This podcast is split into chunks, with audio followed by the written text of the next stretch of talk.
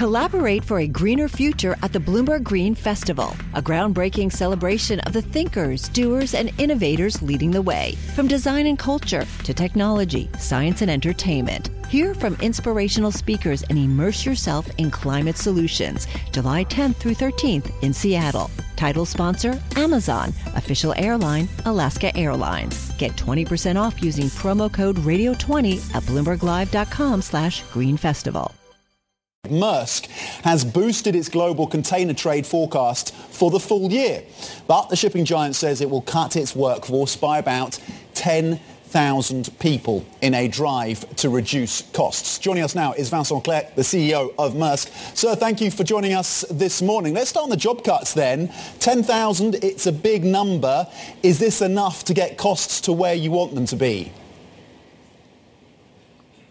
It is enough. Uh, it is a big number, uh, and it is, for what we can see now, enough uh, what we can do in order to bring uh, our cost base in line with the level of activity we expect to see uh, both uh, for the end of this year, but also towards 2024 and 2025. Vincent, good morning. I feel like what's happening in global freight markets is exactly as you and your predecessor always kind of talked about in the show over the last couple of years that you know the pandemic level freight rates would come down and probably fall below pre-pandemic because of this glut of supply coming online just as global growth is slowing down. So it's kind of panned out exactly as you you were kind of roughly outlining from the global macro out, out, outlook. And yet you're still cutting 10,000 jobs, almost 10% of your workforce. You're cutting capex. So what does this mean for your industry overall, for those who didn't kind of prepare for a long time for this much more negative scenario? Yeah, I think you're right. Uh, the quarter, as as it is, is is pretty much as we expected it to be. But the outlook uh, that we have is is completely different from what we had just a year ago. And following this COVID boom, we're seeing prices today which are either in line or below what they were in 2019, and an outlook that is pretty subdued on the macroeconomic level.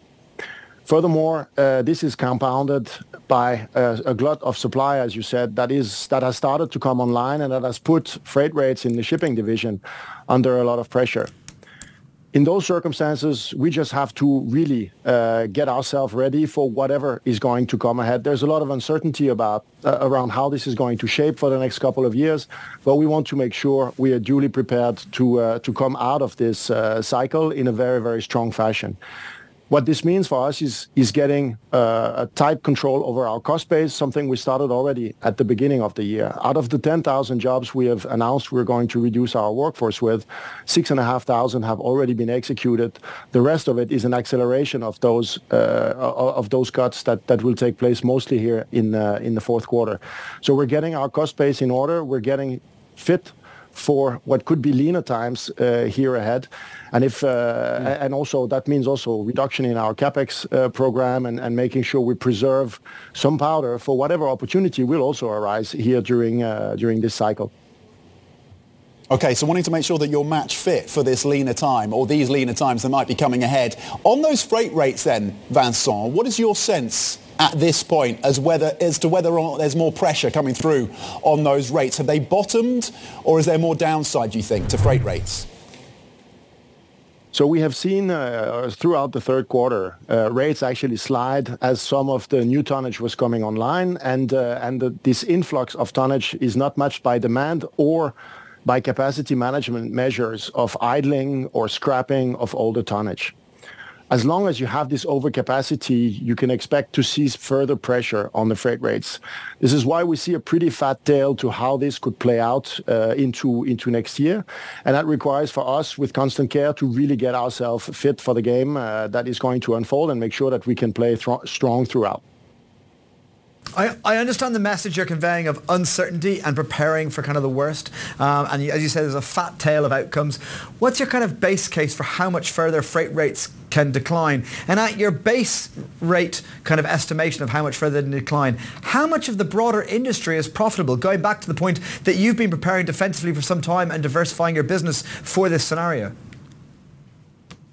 I think we're very fortunate to head into this cycle with a very strong balance sheet, a, a very moderate capex program, which means basically that uh, that we are really in good shape to see this cycle through and, and still have a lot of powder to take advantage of opportunities that always arise as we're going through uh, through a cycle like this.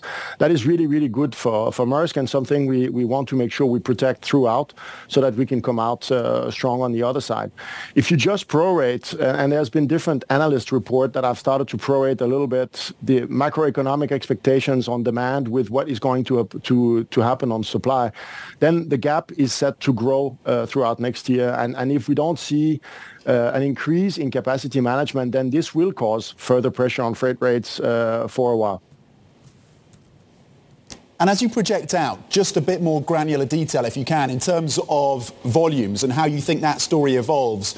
Where are you seeing and how do you expect those volumes and that demand to shape up in the next six to 12 months? Which regions are looking more resilient? Which are looking more vulnerable? How does that overlay of the slowdown in the global economy affect and shape your views in terms of volumes? So volumes have been actually remarkably resilient to higher interest rate environments, uh, and, and we still expect a, market that is moderately down compared to last year, which was really a peak year. So, so we're still seeing uh, the demand side holding pretty good. There could be uh, some downside risk to this if if if uh, North America or Europe go into uh, into a recession. But our base case is still that we can have a, a, continuation of this and maybe a little bit of rebound as we get out of these inventory cycles that have followed the, the COVID years. Going forward, we see also strong resilience in a lot of the emerging markets that have held actually pretty uh, strongly throughout this year, and that's that is something that we expect to continue into uh, into next year. The environment, though, in general, is still fairly moderate. We don't expect a large uh, volume recovery on the back of this uh, of this 2023. Okay, so volumes holding up, but not necessarily a big recovery. You talked there about capacity management. I guess you're referencing the fact that in, in former or, pre, uh, previous down cycles in rates, we've seen this kind of race to this bottom, this kind of uh, doing unprofitable rates to kind of keep going through the cycle, which obviously can be very damaging for the whole industry. Are you worried about that happening in this cycle? I, I kind of felt like there was a bit of a dig there about if we don't see capacity management from the industry overall. So what's your kind of perspective on that? Yeah, I think as uh, as I mentioned, uh, if you simply uh, do the math uh, uh, on everything remaining equal between the supply that is coming in and uh, the demand that we expect, then you see a gap growing between the supply coming to the market and the demand that there is, and that historically, as you mentioned, has always led to to actually a very damaging pricing environment. I think it's too early to say that this is what is going to happen, but but it is certainly uh, something that we need to entertain. And for us, it is something that we're preparing for should it happen, so that we are in the best possible shape to uh, to see it through. The preparations are clearly there, Vincent, from you and the team. What is the time frame that you're looking at for this down cycle? How far are you projecting out in terms of when you expect this down cycle to turn around, to, to end? So I think uh, if, if you again if you look at uh, if you look at the order book and, and what is going to come uh, over the next couple of years, I think that we're probably settling in for uh, for a very subdued and, and pressured environment for two to three years uh, ahead. That is at least what uh, what our models is is leading us to believe, and that is why also we have to take measures that are pretty pretty severe or pretty comprehensive in order to deal with this and make sure that we are ready for the long run. Okay, Vincent Clerc, CEO of Maersk. Collaborate for a greener future at the Bloomberg Green Festival, a groundbreaking celebration of the thinkers, doers, and innovators leading the way, from design and culture to technology, science, and entertainment. Hear from inspirational speakers and immerse yourself in climate solutions. July 10th through 13th in Seattle. Title sponsor Amazon. Official airline Alaska Airlines. Get 20% off using promo code radio20 at bloomberglive.com slash green festival.